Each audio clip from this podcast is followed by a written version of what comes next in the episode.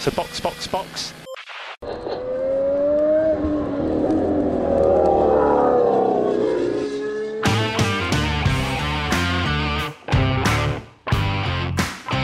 Olá! Sejam bem-vindos ao episódio cento e quinze do Box Box Box, o original. Eu sou Aninha Ramos e estou aqui com Felipe Junqueira. E aí, todo mundo recuperado da madrugada assistindo Fórmula um? Vamos nós! Vambora! Hoje vamos falar do G P do Japão. Japão, aquela prova que é uma das mais tradicionais da Fórmula um e que esse final de semana foi palco de algumas belas disputas, inclusive entre companheiros de equipe e, por que não, trapalhadas.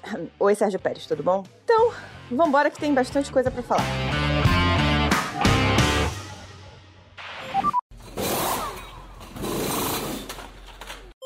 Começando dando os parabéns pra Red Bull, campeã dos construtores, como se fosse uma grande surpresa, né? Mas é isso, conseguiram sagrar-se campeões, né? No G P do Japão. Eu acho que eles foram campeões duplos no G P do Japão do ano passado, né? Ou eles já tinham sido de construtores? É, assim, aquela coisa, né? Surpresa pra ninguém. Acho que ali na terceira ou quarta corrida do ano, basicamente, todo mundo olhou e falou... É, acho que o campeonato tá resolvido esse ano. Sim, e eu acho que o mais impressionante é que o Verstappen ganhou esse campeonato sozinho, né? Os pontos do Pérez estão ali, mas eles poderiam não estar. Não iam fazer diferença na vida da Red Bull. É muito doido que, assim, o Verstappen tem quase cem pontos de vantagem para a Mercedes. Uhum. O Verstappen tem quatrocentos pontos e a Mercedes tem trezentos e cinco. Assim, para ganhar antecipado, precisa do Pérez, óbvio, mas eu diria que é bem possível que o Verstappen ganhe sozinho o campeonato. Campeonato de Construtores em Abu Dhabi. Sim. O pódio, Verstappen... Claro, óbvio, evidente. O Verstappen botou vinte segundos na cabeça de todo mundo. É, desde os primeiros treinos, assim, não teve pra ninguém. O cara destruiu do, do treino livre um até o final da corrida. Inclusive, fiquei surpresa. De, devia ter posto na minha decepção que ele não fez um, um Grand Slam, tá? Porque do jeito que ele tava, foi realmente surreal. Segundo lugar, Lando Norris. Terceiro lugar,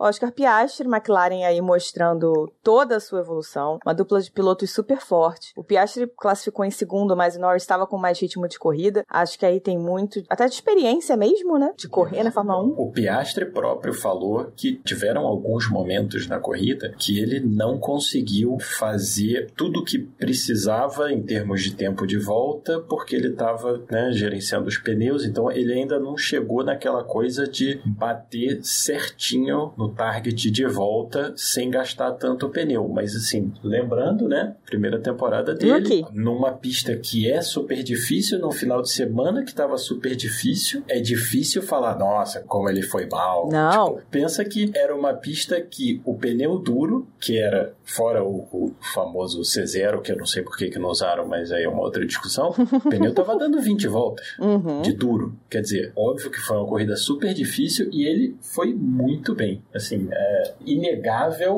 que o carro é outra questão hoje em dia, né, do que foi no começo do ano, mas assim, o Piastri está mostrando por que que valeu a pena aquela salada toda, né, para contratar ele. Sim, para mim, Piastri pode ser nível Charles Leclerc de sucesso, vamos dizer assim. Ele tem todo esse potencial de talento, ele veio da Fórmula dois numa ótima temporada também, sabe, assim como o Leclerc foi campeão de F três, foi campeão de F dois, não subiu na Fórmula um no primeiro ano, porque a Alpine não tem equipe cliente, né, então ela não tinha como fazer essa força, e estava uh, com o Alonso, né, e aí na hora que a Alpine quis abrir o espaço pro Piastri já, já foi tarde demais, e ainda conseguiu arranjar uma bela do encrenca com o Alonso. Então, na minha visão, o futuro da McLaren não é mais Lando Norris, tá? É assim, se você olhar, cara, é muito incrível a temporada da McLaren, porque nas primeiras oito corridas, eles marcaram pontos em três corridas e fizeram dezessete pontos. Nas, nas, nas oito corridas seguintes, eles marcaram pontos em todas as corridas pois e é. Só em duas eles marcaram menos de dez. Quatro na, em Monza e oito em Zandvoort. Fora isso, é doze, vinte e quatro, dezesseis, trinta, trinta trinta e três. Tipo, é muito surreal você pensar nesse nível de desenvolvimento de carro, especialmente quando você olha para outras equipes. Ferrari com a questão dos pneus que eles não conseguem resolver, Aston Martin com questões basicamente em tudo, a Haas que, sei lá,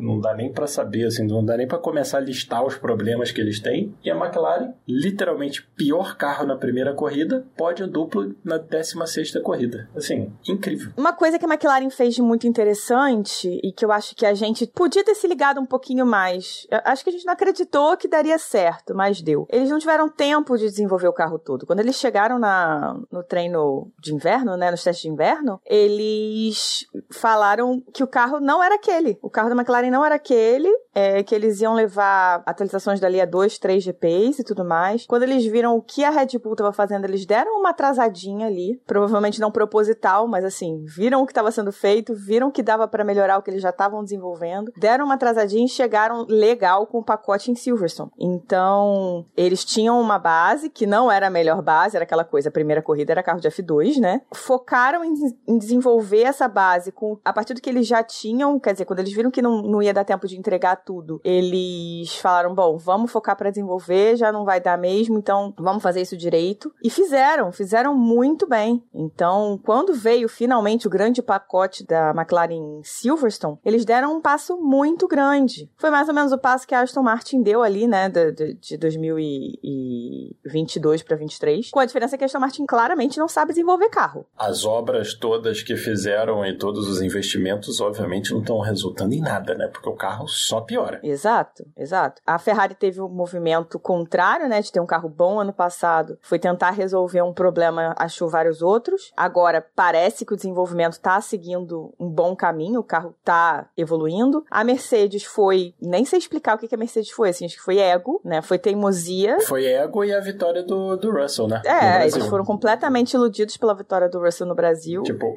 vai dar certo. Pois é. E perderam muito tempo, porque aí, ao contrário da McLaren, que já estava no caminho de fazer o desenvolvimento do carro nesse sentido, é, e melhoraram ali o que eles já tinham de base para esse pacote de Silverstone, né? Atrasaram um pouquinho e, e entregaram em Silverstone. A Mercedes teve que recomeçar, da mesma forma que a Ferrari teve que recomeçar. Pegar um, um, uma folha em branco, né? Olhar para aquilo, para aquele projeto que tinha e falar, bom, é, esse projeto não vai para frente, a gente precisa fazer com que ele funcione alguma coisa esse ano para a gente não ficar na completa merda, mas a gente precisa já focar pro ano que vem, porque esse projeto não vai pra lugar nenhum. A Mercedes melhorou, mas eu acho, eu tenho a impressão de que, no momento, a Ferrari deu um passozinho à frente nesse joguinho do desenvolvimento. O que pode mudar tudo nas próximas corridas, tá? Isso não significa absolutamente nada. Mas pensa só, a última vez que a gente viu uma equipe chegar nos testes de inverno sem o carro tá pronto, foi o Williams. Nossa, foi caótico. A temporada foi trágica. Assim, sim, não deu nada. A recuperação que a McLaren conseguiu fazer é muito incrível, porque eles chegaram, não tinham nem o carro pronto, correram a primeira corrida, foram o pior carro, assim, indiscutivelmente, uhum. Então aí, prestes mais uns dois finais de semana desse gênero, eles passam a Aston Martin para chegar em quarto no campeonato, assim, é, é muito eu, incrível. Eu acho que a diferença é que foi, de certa forma, quando eles viram que não ia dar tempo, eles passaram a planejar, sabe? Eles foram muito inteligentes quando viram que, olha, não, não vamos entregar esse carro no tempo e a hora do jeito que a gente quer, então vamos planejar o que, que a gente vai fazer durante o ano para desenvolver o carro da melhor forma possível dentro do dinheiro que a gente tem, é, já tipo, descontando claramente uma luta desse ano, até porque tava com o Rookie ali, então era importante também toda um, uma adaptação do Piastri, e souberam ler bem o que foi entregue pela Red Bull, no caso, né, que é a melhor equipe de longe. Mas mesmo assim, então eles aí vão uhum. muito provavelmente chegar em quarto e assim, vem melhorando a cada grande prêmio. Será que eles não, de repente, conseguem entrar aí nessa briga de, de Ferrari e Mercedes, porque tem uma boa diferença, mas quem sabe não dá tempo aí. Eu acredito que, que consigam entrar sim, é, tem, claro que tem questões, né, das pistas, né, quais pistas que favorecem quem, mas me parece que o carro da McLaren hoje é dos mais equilibrados dos três, né? Ainda tem um pouquinho de déficit ali de, de drag, coisa e tal, de arrasto, mas numa pista em que isso não faça tanta diferença, né, acho que não quem sabe? É, ganha bastante força. É assim, é uma recuperação muito incrível, do, assim, do tipo que a gente não vê na Fórmula um há, uhum. assim, há, há algum tempo. Considerando o teto de gastos, então, né? É, é muito complicado. Eles planejaram muito bem essa evolução do carro. Muito, muito, muito bem. Foi um é. trabalho muito bem feito. Falando em trabalho bem feito, a gente pode falar de um trabalho que não está sendo bem feito? Eu nem imagino qual é o tópico que a gente vai entrar agora. Eu queria saber, eu queria ser... Eu, eu, eu não sei explicar. Eu queria saber o que, que tem, ou na verdade não tem, dentro da cabeça do Checo. Porque, assim, eu acho que às vezes dá simplesmente uma nuvem de fumaça dentro da cabeça do Checo Pérez. E ele esquece como se dirige da, da, das leis da física? Não, ele esquece das leis da física, entendeu? Ele esquece que dois, dois corpos não podem estar ao mesmo tempo no mesmo lugar, né? E que tem limite pro que os freios podem fazer. Pois é. E pro que o acelerador pode fazer também, né? Não, a batida dele no Magnussen, a reação do Magnussen é perfeita, que é tipo, cara... Como assim? Como ele bateu em mim? Tipo, da onde ele achou que isso ia dar certo? Cara, foi realmente... Foi tenso. Nossa senhora. Eu não vi a corrida com toda a atenção do mundo, porque eu tava no meio de uma festa, então eu fui botar meu celular pra carregar. Coincidentemente, ou não, tava na hora da corrida, fiquei assistindo, mas já tinha passado noventa por cento da bagunça, né? Aí eu fui ver agora, pra gravar as primeiras voltas, pra ver qual foi a bagunça do Pérez. E, assim, na largada ele não teve o que fazer. Ele foi completamente espremido. Foram quatro carros ali, eu não sei como é que o Sainz, principalmente, não se ferrou ali naquela situação, que ele colocou o carro ali entre o, entre o Leclerc, que o Pérez não tinha nem espaço ali. Foi todo mundo indo pro lado, foi quase um, um dominózinho. Realmente o Pérez não tinha o que fazer. Não podemos esquecer que o Hamilton meteu os pneus na grama e continua acelerando, né? Exato, foda-se. Se roda ali, assim, é catastrófico. É. Porque um carro rodando ali pra entrar, cara, ia ser muito feio. Assim, tá certo ele, né? Tá ali pra, pra fazer isso, mas se ele roda ali, bicho, deixa eu falar. E aí, depois, teve a questão do, do safety car, que todo mundo achou que primeiro foi porque ele não deixou os carros passarem de cara. Quando saiu do box, né? Que ele parou e depois desse, dessa situação toda, ele parou, trocou a asa, voltou pra pista e acabou, por um acaso do destino, né, voltando bem no meio da galera, e ele não podia, ele tinha que ser o último, porque ele passa da linha do, do safety car em último. Mas, mas ele fez certo, E né? ele fez certinho, aí todo mundo na, primeiro achou que fosse isso, e aí depois foram mostrar que não, é porque na hora que ele foi entrar no pit, ele ultrapassou o Alonso. Ele bota, né, pra faixa do pit e passa na, na faixa do, do safety car, na frente do Alonso. E aí ele tomou cinco segundos nessa brincadeira. Era tipo assim, milimétrico, era só ele ter dado uma freadinha, que ele não tinha feito isso, mas fez, aconteceu. Mas que é o tipo de erro que acontece quando o cara tá no desespero. Uhum. A gente já viu isso várias outras vezes. É o tipo do erro que um piloto de Fórmula um que tá tudo bem, que tá tudo sob controle, não comete. Sim, e se tem uma coisa que o Pérez está desesperado, porque ele tá vendo o assento dele ir embora, né? Que é, se a gente for olhar, né, a mesma causa da porrada que o Sargeant deu, né? Uhum. Obviamente o carro não cooperou, né, deu aquela sacudida, mas assim, era obviamente o caso. Tira o pé, dá, faz a volta de cooldown e dá outra volta. Sim. Mas, óbvio que ele tá desesperado, com razão, deu no que deu. Exatamente. E aí, depois, ele toma essa punição, paga,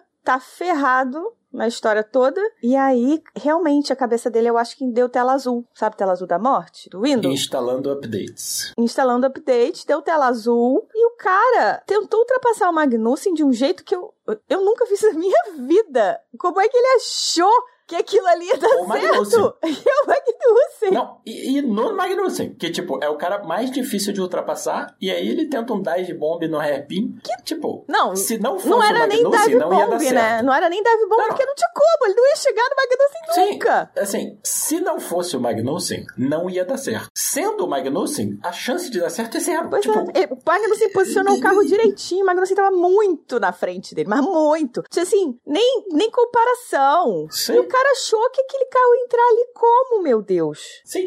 Puro desespero. Tanto tava longe que o Magnussen nem fechou a porta na cara dele. Não, que ele nem precisou. Se ele achasse que tinha chance. Sim, porque não tinha chance. Não existia aquela manobra. Não. Aquela tentativa de ultrapassagem não existe. O pessoal da Fórmula um T V falou, era tipo um, uma não manobra. Sim. Sabe? Porque assim, não, não, não existia. Não, não tava ali. Não existia. Não tinha como. Exato. Não tinha como. É coisa de, de, de vai jogar em, em lobby aberto, né? No, no, no jogo da, da, da Code de Masters e, e, e é isso que acontece, entendeu? Os malucos fazendo as porra dessa, só que o Pérez fez na, na, tipo, na vida real, mais uma vez, com o melhor carro. Com o melhor carro. Eu acho que essa que é a parada. Por exemplo, o Sargeant com o Bottas, porra, o Sargeant tem um carro muito mediano e o Bottas tem um carro péssimo. Uhum. Ok, é, coisa, coisas acontecem. Tipo, o Pérez é só esperar a próxima reta. Era só esperar, exato. Não, e, e tem uma outra coisa que a gente estava falando também antes de começar a gravar. O erro do Sargeant, eu achei honesto, porque deu pau na curva, Sim. Ele viu que não ia dar, ele freou, obviamente, meteu o pé no freio muito forte, travou roda. Acabou o controle do carro. Com uma diferença enorme. Havia possibilidade pro Sargeant. Havia. Né? Tinha, tinha um buraco ali que ele podia enfiar o carro.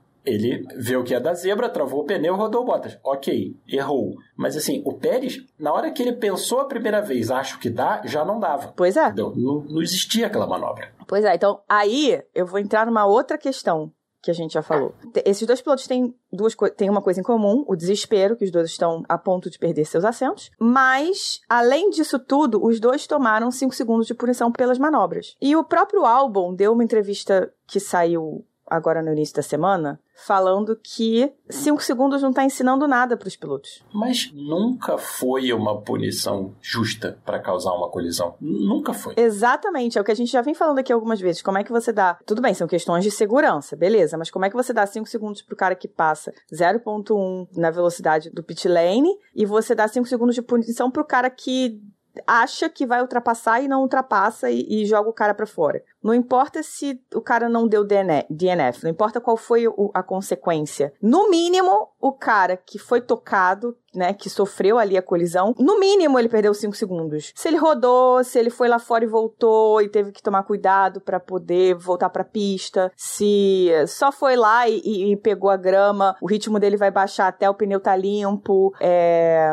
se ele rodou na área de escape e queimou o pneu todo, ele vai ter que parar pra trocar o pneu, ele pode ter um, um furo de pneu, tem que parar, só aí, só parada. Em Suzuka são vinte e dois segundos. Sem contar, voltar pro box com a velocidade reduzida para não destruir o carro, porque o pneu pode delaminar. Uhum. Assim, cinco segundos é o melhor do melhor do melhor dos cenários ideais. Se você, alguém joga você para fora da pista. É ótimo você perder cinco segundos só. Jogaram você para fora da pista, você continuou reto, voltou pra pista. Se você só perder cinco segundos, é um milagre. Porque você tem que limpar pneu, você tem que entrar na pista com cuidado para você não levar, né, uhum. uma, uma reentrada perigosa. cinco segundos ninguém vai perder cinco segundos, entendeu? E, e assim, a gente fala, né, que você não pode olhar pro resultado, talvez devesse. Talvez, talvez devesse. A regra deveria ser, se você jogar uma pessoa pra fora da pista, começa de dez. Se o seu amiguinho der D N F, você leva um drive-thru ou um stop and go, entendeu? Porque, cara, é. É, assim, começa a usar agravantes, né? Acho que você, você tem o, o básico, bota ali atenuantes e qualificadores. Pronto, cara, você tem uma média ali, um ponto básico, dez segundos. E vai trabalhando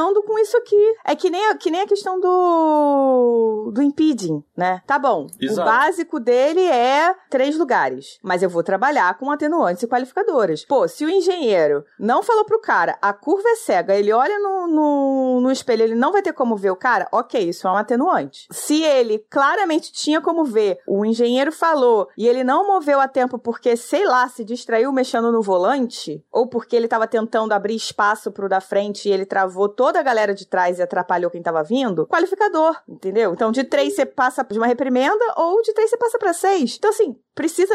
Eu acho que isso, isso é uma coisa importante, assim. A Fórmula um começar a, a trabalhar com qualificadores e, e atenuantes, porque, cara, não, não dá pra você tratar da mesma forma. Por exemplo, o acidente do Sargeant e do Pérez. Claramente, o Sargeant Sim. cometeu um erro que... resultou numa batida, em causar uma colisão. O Pérez causou a colisão. Ele não cometeu um erro. Ele foi lá pra ultrapassar e ele causou a colisão. Sim, e no final das contas, assim, os resultados acabariam sendo parecidos porque o Bottas abandonou Sim. e o Magnussen não. Sim. Né? Mas tudo bem, porque ia agravar a penalidade para os dois. Sim. Ótimo, porque assim, cinco segundos não vale nada. Tipo, pro, pro Pérez. tá com o melhor carro do grid. Em Singapura, que foi a pior corrida do melhor carro do grid, ele levou cinco segundos e não fez diferença nenhuma. Uhum. Então, assim, é óbvio que se você leva uma punição e aí você pensa assim, hã, não fez a menor diferença? Uhum. Por que não? Ah, é, é muito difícil você ser um desses pilotos, tipo o Magnussen, que tá sempre brigando ali atrás, o próprio Sargeant, uhum. as Alfa Romeos, e assim, os carros da ponta podem chegar, acabar com a sua corrida, como o Pérez fez com o Magnussen, e acontecer nada, Sim. porque dane-se. E ainda falando dessa questão do, do Pérez e do Sargeant, porque eu acho que eles estão, como eu disse, eles estão em situações parecidas, os erros que o Sargeant está cometendo estão abrindo muito a porta pra ele tomar um chute na bunda da Williams, né? É, é assim, é a Williams conseguir um piloto que não precisa nem pagar mais do que ele, não. Cubra o que ele leva. Se cobrir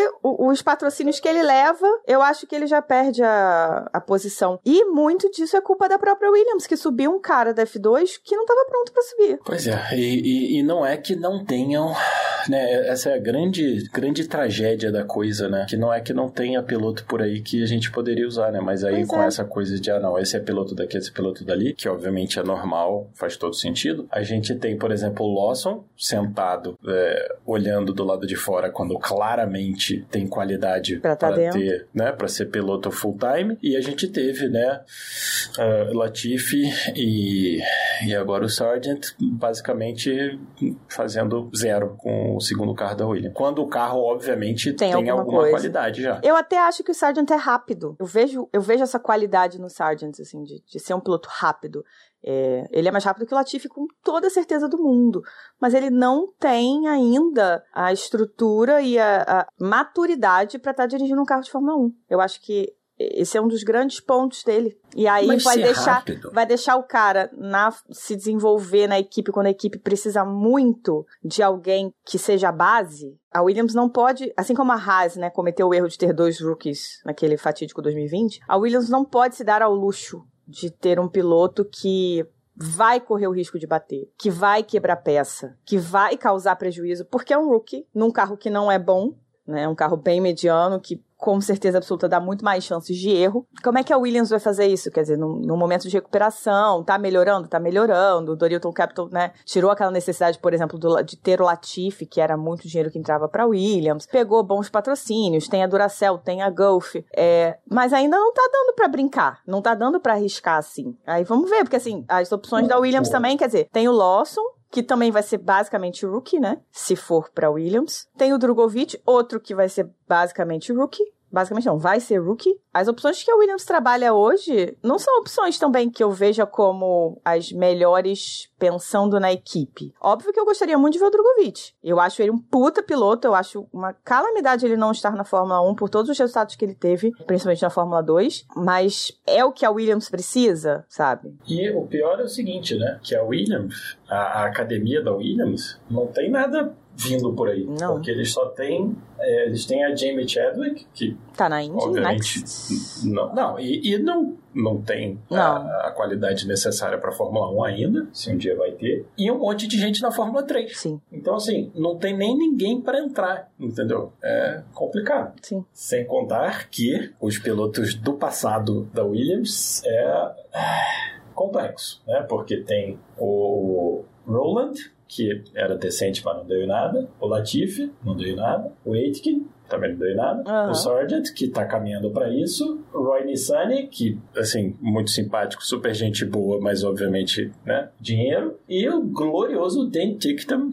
que, né, foi, como direi, execrado pra fora da Fórmula dois. Convidado a se retirar. Porque era uma criatura... É, porque, né... Então, assim, é complicado. Só você vê que o, o James, que agora, né, é o, o team principal da Williams, falou que tá ficando complicado reconstruir carro porque tá começando a faltar peça, uhum. que eles obviamente não querem gastar por causa do teto de gasto. Exato. Então, assim... É... E eles ainda correm um outro risco, porque eles têm o Albon, que é um piloto muito sólido, e o Albon tá mostrando quão sólido ele é, que é aquela coisa, né, o, o, o moedor de carne da, da Red Bull foi muito mal com o Albon, e agora ele tá conseguindo mostrar o que, que ele pode fazer, que ele é um piloto sólido, e as outras equipes estão vindo igual tubarão em cima do Albon. Oh. E o Albon quer ganhar, ele já falou, eu adoro a Williams, eu amo a Williams, me deram uma chance quando eu não tinha nenhuma, quero ajudar a reconstruir a equipe, mas eu também quero ganhar, então eu não tô fechando a porta. Mas aí te faço uma pergunta, no período entre a Red Bull e a Williams, o Albon estava se divertindo dirigindo na D T M, certo? Uhum. Ótimo campeonato, super divertido e tal. Outro piloto da Fórmula um estava na D T M e teve um resultado muito melhor que o Albon, o Lawson. Só não ganhou o título porque deram uma porrada nele na última corrida e tal, toda uma outra discussão. Mas como fã de Fórmula um, como que dá para aceitar ter pilotos que obviamente são ótimos pilotos para outras categorias, não para a Fórmula um, e saber que o Lawson está sentado lá no, do,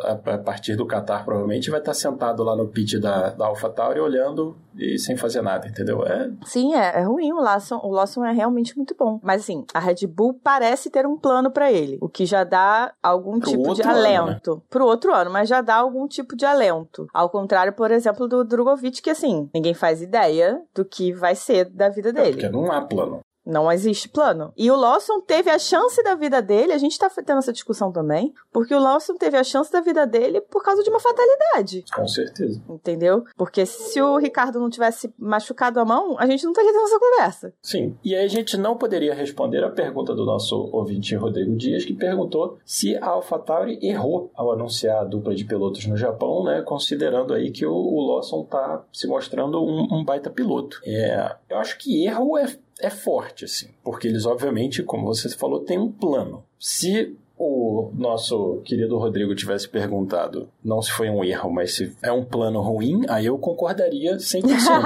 Eu acho que é um plano ruim. Porque você tem o Lawson, que obviamente é um bom piloto, sempre foi, todo mundo sempre soube e tá sendo meio que desperdiçado, e o plano é deixar o Ricardo mais um ano para ver se ele substitui o Pérez, assim, é tipo, eu não entendo muito bem, porque assim, o Tsunoda é quem ele é, tá? A gente já viu quem ele é, ele tem corridas muito boas, ele é rápido, mas o carro da AlphaTauri é... não é brilhante. O Ricardo, a gente sabe muito bem quem ele é, né? Os últimos anos da Fórmula um não foram ótimos, a volta dele aqui na AlphaTauri tá tipo, meh.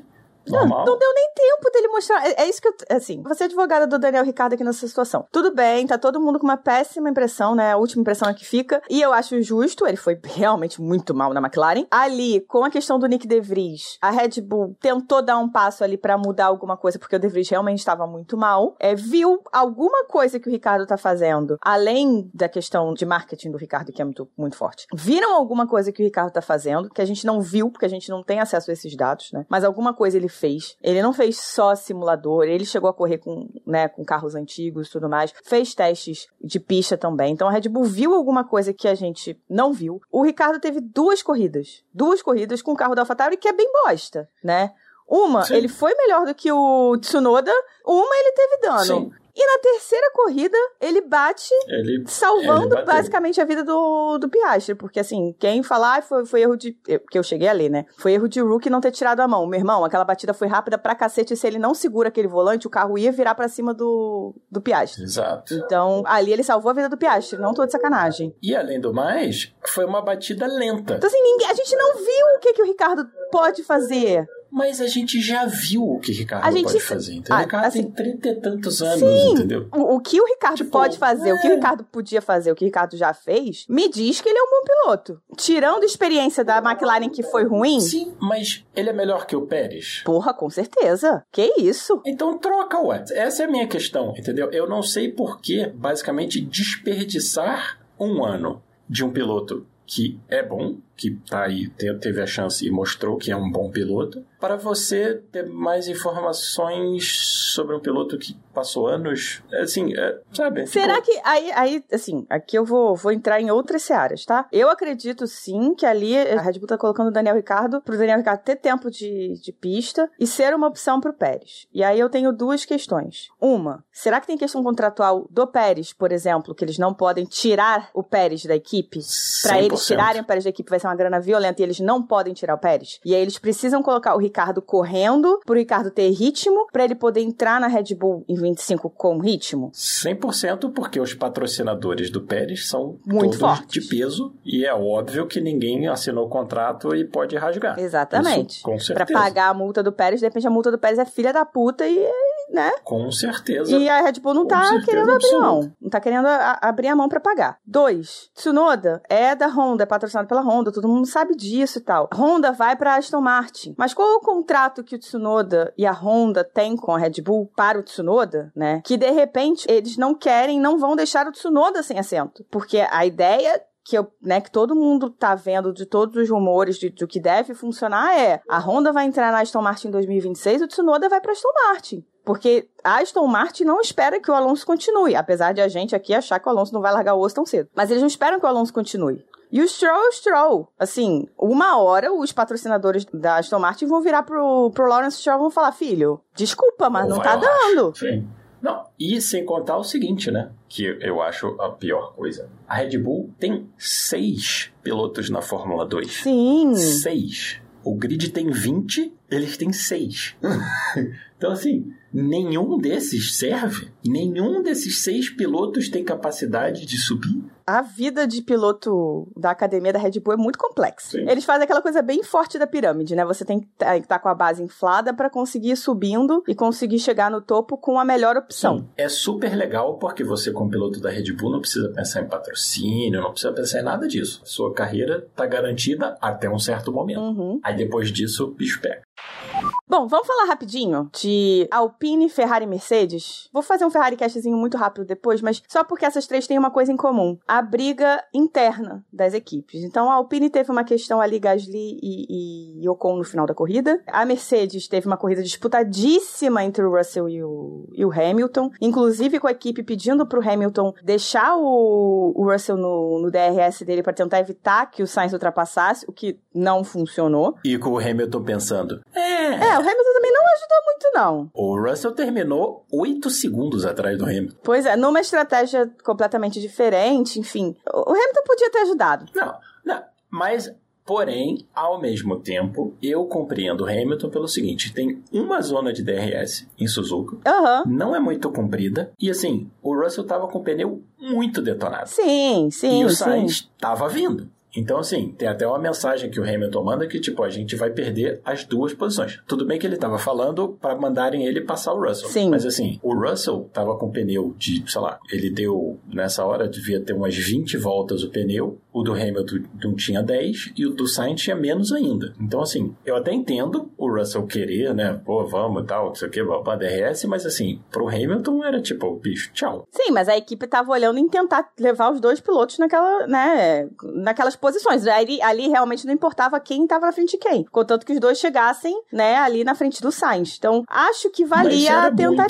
Difícil, era cara. difícil, mas eu acho que valia a tentativa. Aqui eu não tô nem, não tô dizendo que você é, fala essas é, coisas, sim. Parece que você tá chamando o cara de, de filha da puta pra baixo. Não, assim, ele, ele fez o dele e tal, ele tinha a opção e ele podia ter feito, sabe? Eu acho que eu, vendo de fora, como não mercedista, acho que o Hamilton podia ter ajudado um pouquinho mais. Acho. Ele tava errado. De, de cuidado dele? Não, não tá. Mas não, eu, eu acho que não ia adiantar tanto que o Sainz, quando passou o Russell, o Russell tinha D R S. Tinha, Na tinha. hora da ultrapassagem, o Russell tava com D R S e mesmo assim o Sainz passou ele. Mas tinha espaço, tinha espaço. Por mais que ele tivesse com D R S, tinha um espaço grande. Ele não tava com D R S próximo. Ele tava com D R S, sei lá, de zero vírgula oito. É, diferente, por exemplo, do que aconteceu ah, com, mas... com o Sainz em, em Singapura, que ele manteve o Norris muito colado nele quando tinha o, o D R S, e aí o, o Russell não tinha espaço. Sim, mas em Singapura também são três, né? Sim, mas o Russell não tinha espaço pra botar o carro, porque o Norris estava colado, né? No caso do, do Hamilton e do Russell ali com o Sainz, não. É, o D R S estava ali, tava, só que tinha um espaço grande, então o Sainz tinha todo, todo o tempo do mundo, todo o espaço do mundo pra botar o carro ali e ultrapassar o, o Russell. A gente falou disso no último episódio. O clima da Mercedes tá azedando, porque o carro tá melhorando, então assunto tá começando a valer mais, entendeu? Uhum. Então, o clima tá azedando por lá, igual, inclusive, na Alpine, que o clima sempre foi azedo, mas, assim, de todas as opiniões, a, a, as decisões bizarras da Alpine, essa do Japão é, é top cinco, porque, assim... É, eu preciso de explicações. Não fez o menor sentido. Porque o que eu, eu não consegui ver tudo, né? Eu li algumas coisas, aí eu, eu tinha entendido uma coisa, aí a Ju depois me explicou outra, eu vi um, um outro artigo, então, assim... Sim. Me, me explica o que foi que aconteceu com a Alpine. O que eles fizeram? O Gasly saiu na frente do Ocon, tava liderando. Ok. O Ocon deu um undercut no Gasly. O Gasly continuou sendo mais rápido. Aí, o Ocon deixou o Gasly passar para atacar os carros da frente, com o combinado de que seria invertido se eles continuassem um do lado do outro no final. Só que, esse pequeno detalhe não foi comunicado pro Gasly. Então, no final da penúltima volta, o engenheiro do Gasly vira e fala assim, ah, agora a gente vai trocar de, o, os lugares. Aí o Gasly, obviamente, mas como assim? Porque ninguém falou pra ele, ah, vamos trocar de lugar, e aí depois, não. Simplesmente falou assim, ó, vai embora. Ok, tchau. Até porque se, até porque se ele soubesse que ia trocar, talvez ele tivesse forçado muito mais no final pra não estar perto, né? Um milhão de outras opções, né? Mas assim, aí na penúltima volta, no final, ele saindo da chicane, uhum. o engenheiro dele fala, ó, vamos trocar. Mas como assim vamos trocar? Porra, eu fui mais rápido, eu tava na frente, ele me deu um undercut que vocês fizeram, né, mesma equipe, uhum. eu voltei a estar na frente, e aí agora eu tenho que dar o, a posição pra ele? Aí ele deu a posição na última curva, puto da vida, obviamente. Mas, cara, uma falha de comunicação que não existe, nível entendeu? Ferrari, é só você falar assim, ó, não, exato, é talvez até pior, porque a Ferrari, pelo menos, eles se embananam, mas eles falam. Uhum. Eles simplesmente não falaram pro Gasly, porque se tivessem falado pro engenheiro do Gasly, por exemplo, dez voltas antes, quinze voltas antes, ele teria falado assim, ó, aperta o ritmo aí, uhum. porque, né? Se você estiver perto do Ocon, vai trocar. Exato, precisamos uh, né, andar pra frente pra não precisar trocar de lugar. Mas não, ninguém falou nada. E, cara, não acho que exista nenhuma razão pra você trocar, fala pro Gasly, ó, vai atacar aí o, o, o Alonso, que eram, sei lá, duas, três voltas pra ele fazer isso, quer dizer, não era nem assim um, um longo período, e você não fala que, tipo, não, mas ali na frente a gente vai trocar. Cara, é, é muita incompetência, assim, é, é, não, não faz sentido, entendeu? Não, não consigo entender qual é o sentido de você não conseguir se comunicar uma coisa que é básica, que qualquer fã de Fórmula um entende e, obviamente, que qualquer piloto sabe como funciona. Complexo, complexo, Alpine, tá difícil de defender, Alpine. A gente já sabia que essa dupla de pilotos não era uma dupla fácil, mas eles estavam indo bem, assim, eles não estavam com grandes problemas. E aí a, a Alpine cria um problema, né? A própria Alpine cria um problema. Mas é a A junção, a pior junção que tem é a Alpine com o Ocon, porque todos os companheiros de equipe do Ocon saem reclamando dele e todo mundo reclama da Alpine. Então, assim, juntar os dois, porra, é, só pode dar zebra. É bizarro, é bizarro. É porque a gente realmente queria ver o, o Gasly fora da AlphaTauri porque não ia a lugar nenhum, né? Mas, exato, realmente, a Alpine tá de parabéns, Alpine, muito bem. E tem o seguinte, não é nem que é só a Alpine, tá? Todas as equipes que a gente viu até hoje na Fórmula um, equipe francesa com dois pilotos franceses, só dá zebra. Não sei qual é a questão, mas sempre dá zebra. Meu Deus do céu. Ai, França.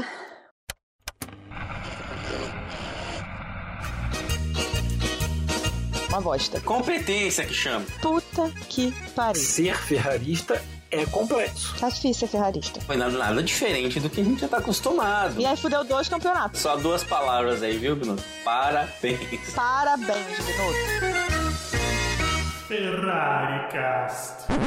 Bom, além de Alpine, Mercedes, AlphaTauri, que a gente já falou, né, da batalha ali entre o Lawson e o, e o Tsunoda, que foi muito boa, mas também teve lá suas questões, né, com undercuts e, e ultrapassagens. Ainda tem a questão da Ferrari, que vem numa disputa interna muito forte desde o início do ano, com um carro que é, tem problema de subviragem, né, e aí o Sainz se adapta melhor, aí o Leclerc vem em alguma corrida e, e, e consegue reagir. Nessa corrida, o Leclerc foi melhor, É, mas aí o Sainz se sentiu é, sacrificado, palavras dele, quando ele teve que parar depois do Hamilton, né? Ele precisou parar depois do Hamilton, porque não dava pra parar as duas Ferraris na mesma, na mesma volta, não tinha gap, né? Não tinha espaço. E aí quando o Hamilton para, ele fala pro Adami, que é pra ele, se ele ia tomar o undercut, né, do, do Hamilton, que ele ficasse na pista pra aproveitar o ar limpo, né, o Charles tinha saído da frente dele, tinha parado, ele tinha ar limpo, só que isso não funcionou, e ele acabou de fato perdendo a posição pro Hamilton, porque o undercut é muito forte, em Suzuka, né, e o Hamilton com pneus novos, assim, fez, fez chover, mas ele se sentiu ali sacrificado, então o climinha ali na, na Ferrari tá complexo, o clima na Ferrari não está simples, não está uma coisa fácil de se resolver, não. Quando que o clima da Ferrari... Ah, eu acho que na época do Vettel com o Raikkonen foi bem ok. É porque o carro era uma bosta. Eles não sabiam desenvolver carro em dois mil e dezoito. E o Raikkonen tava pouco se fodendo também, né? Sim, o Raikkonen tava pouco se fodendo. Mas assim, tem umas coisas que eu reparo, de comunicação mesmo, que o Leclerc é tipo, ah, tá bom, sim, o Sainz foi melhor e eu tenho que descobrir por que que, por que, que eu tenho que... por que que eu não fui tão bem e eu tenho que melhorar. Assim, eu não vejo uma postura na mídia, tá? É, do Leclerc de confronto, confrontacional. A postura não, dele de confronto é na pista, não... de forçar e tentar fazer, né? Tentar ser melhor Nessa... e tal, que é o que tem que fazer mesmo. Eu não acho que na, na Ferrari eles tenham esse problema no momento. Eu acho que os dois pilotos entendem assim, tipo, a gente não vai lutar para ganhar. Como foi o Leclerc em Singapura, por exemplo. Sim. O Leclerc em Singapura claramente sabia que, tipo, ok, a gente vai ganhar essa corrida, então eu vou fazer aqui X Y e a equipe vai ganhar a corrida. Ok? E tudo bem? Sim, vamos nós. Sim. Né? Eu acho totalmente justo que você faça esse tipo de coisa. Mas assim, eles estão próximos no campeonato. Sim. Né? O Sainz deu uma bridinha ali em Singapura, óbvio, né? Com a vitória, mas eles estão próximos. Mas eles não tem como lutar por talvez chegar no Hamilton. Mais do que isso, eu fiquei impossível. Mas assim, não sei. Eu acho, a opinião minha, que eles estão fazendo direito. Eu acho que a Ferrari está lidando bem com Com, com o fato de ter dois pilotos que são próximos, que estão próximos no campeonato, mas que estão...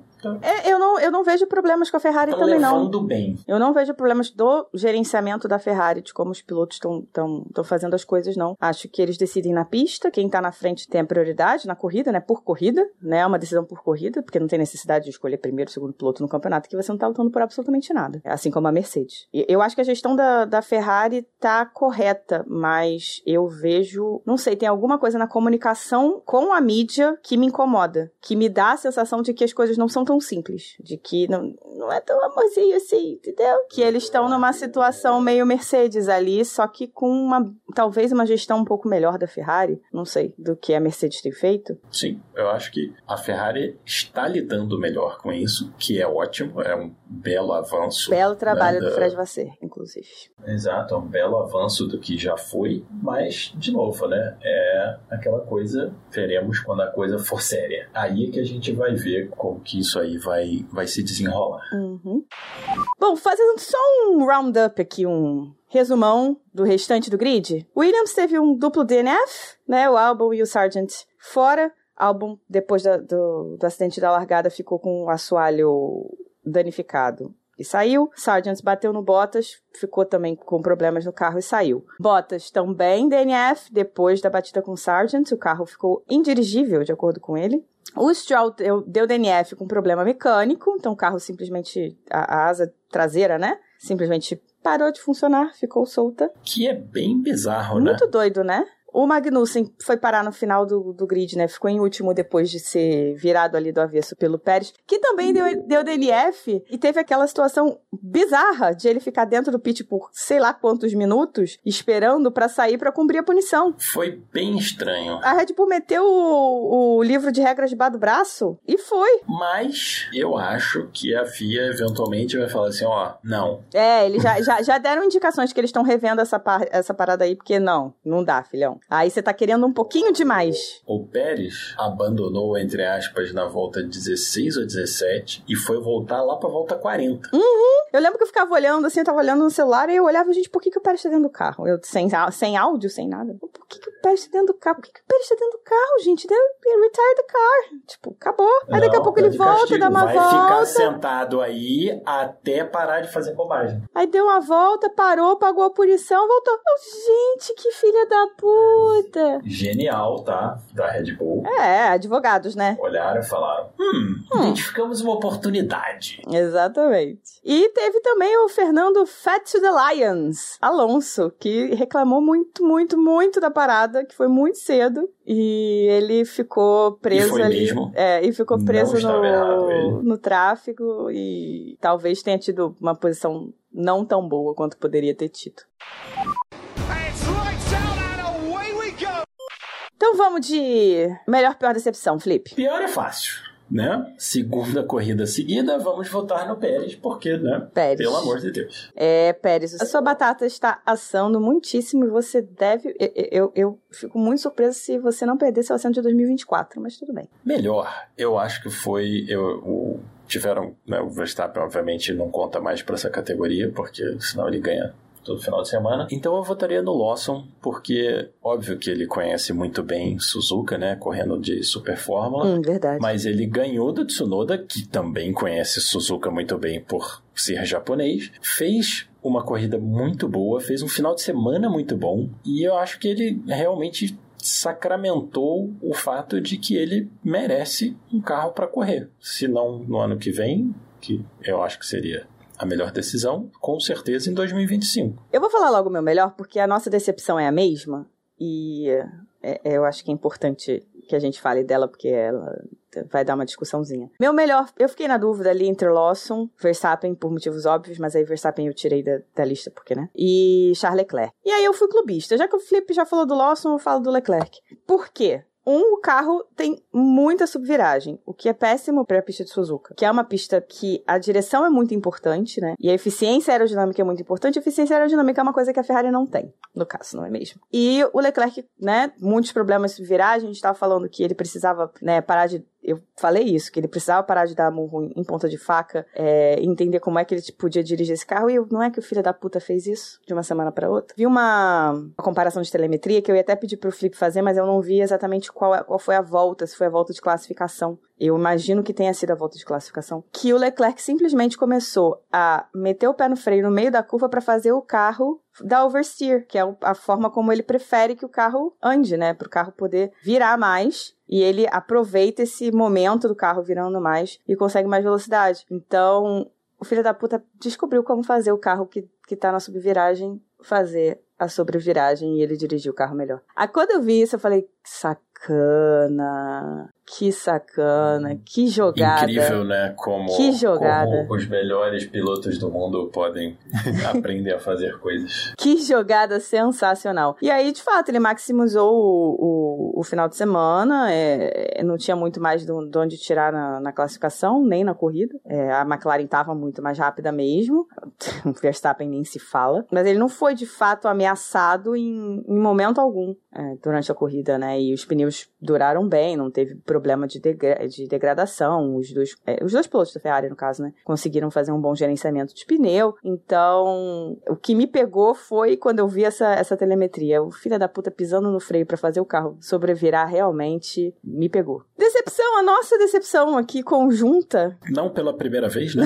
Não pela primeira vez, mas a gente realmente não, não conseguiu discordar disso. A F I A, suas regras e suas penalidades, né? A gente falou um pouquinho disso já, mas tá, tá difícil, tá difícil de, de defender. Eu acho assim, cinco segundos não é uma punição é, válida para causar uma colisão durante uma corrida. Começa por aí. E o fato de que não existe na regra a possibilidade de você, de repente, agravar uma, uma punição. Não se, se os comissários de pista acharem que o seu, a sua tentativa foi muito idiota, como foi a do Pérez, mas assim, se o, o seu amiguinho que você teve lá, a sua colisão, não consegue terminar a corrida, deveria ter uma punição maior, porque tem um custo maior, entendeu? É, a gente faz isso, né, se você for olhar no, no, no mundo fora dos esportes, quando você comete uma, uma infração e a infração é pior, tem uma consequência pior, porque é, a infração é pior. Se você é pego na câmera de velocidade num lugar de noventa a cento e dez e a cento e cinquenta, são duas coisas diferentes, porque o risco que você está criando para as pessoas à sua volta é diferente. Eu acho assim, se você dá um totó no, no, no outro carro e ele dá uma rodada e volta e tudo bem, ok, é uma coisa. Se você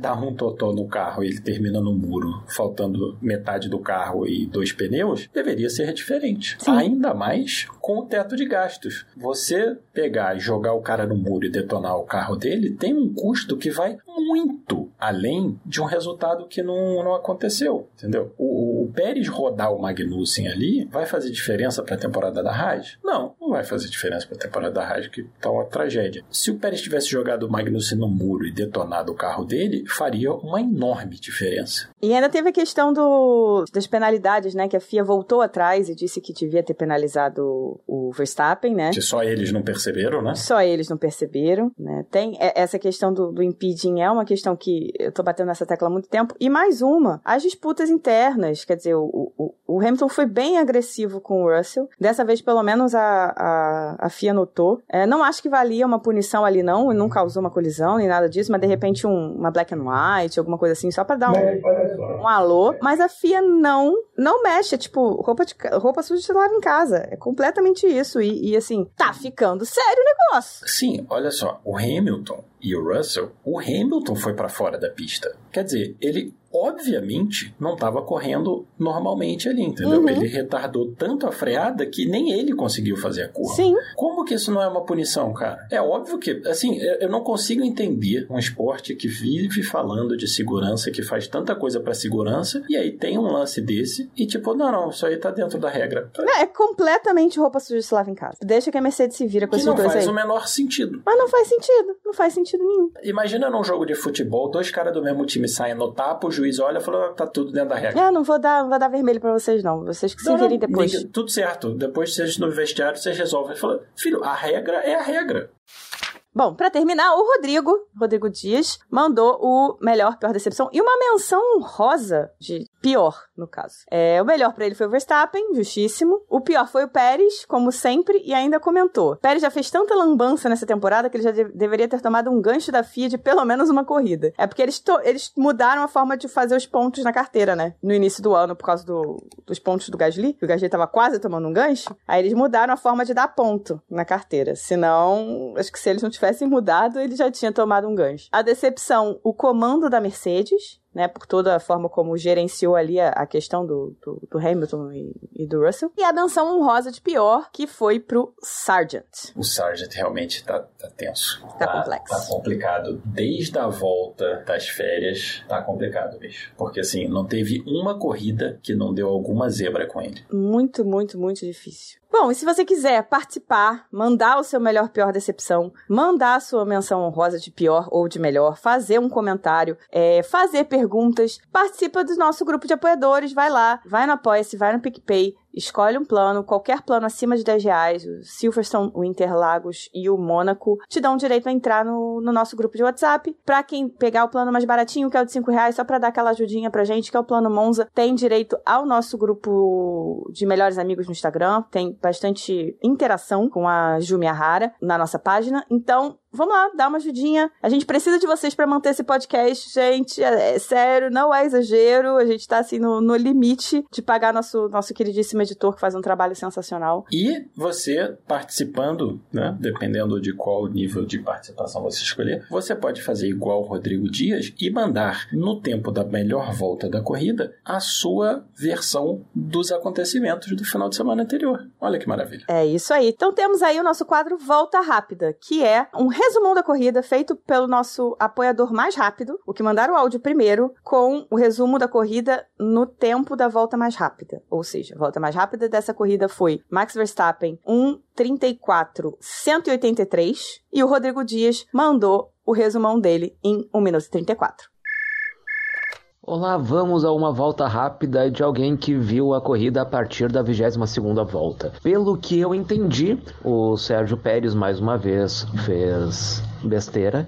Ele conseguiu quebrar dois bicos, tirar um piloto da corrida, esquecer as regras do safety car e entrar no, nos boxes cortando a linha do pit lane. Ou seja, um fora Pérez está bem forte para isso. E tem ainda uma questão ainda sobre o Pérez que vale a pena falar, que ele abandonou a prova, voltou para a prova para cumprir punição, para não ser punido na próxima corrida, e foi retirado da prova de novo. Isso por causa de uma brecha no regulamento, que a gente sabe que a Fórmula um deixa muito bem para a Red Bull. Voltando a isso, como sempre, o Max Verstappen venceu, mas ele não foi bem porque ele não conseguiu deixar dizer, uh, vinte segundos como ele havia prometido. Ele venceu só por dezenove ponto treze de vantagem. Em segundo lugar, nós tivemos o Norris na McLaren. Em terceiro, a gente teve o Piastri da McLaren. Troféu joinha para eles porque eles foram muito bem. Isso mostra que a McLaren deu uma volta por cima, só que não tão por cima porque nas próximas provas a gente não sabe como é que ela vai ser. Tem muita coisa para falar? Tem, mas o Sérgio Pérez tomou muito tempo e é isso que importa. So, box, box, box. Aproveitamos então para agradecer aos nossos apoiadores. Então, apoiadores Monza, nosso agradecimento sempre de coração. E para os nossos apoiadores dos planos Silverstone, Interlagos e Mônaco, agradecimento nominal. Então, um muito obrigado ao Leonardo Fernandes, Hugo Costermani, Thaís Costa, Leco Ferreira, Fernando Jambeiro, Rodolfo Tavares, Bruna Soares, Carol Polita, Jaime de Oliveira, Diogo Moreira, Ed Silva e Guilherme Gomes, a mais nova adição a nosso grupo. Isso aí, se você quiser falar com a gente, estamos em arroba castboxboxbox no Twitter e no Instagram e arroba boxboxboxpodcast no YouTube. Se quiser mandar uma mensagem maiorzinha, estamos aí, amamos receber e-mails de vocês em podcast box box box arroba gmail ponto com, que também é a nossa chave do Pix e vocês podem fazer as contribuições avulsos para nos ajudar. Não esqueçam também de avaliar com cinco estrelas, thumbs up, cem pontos, dez pontos, não sei o que que o, que que o seu reprodutor de áudio te permite fazer para aumentar o nosso engajamento. E é isso, vambora, chega por hoje, Box Box Box.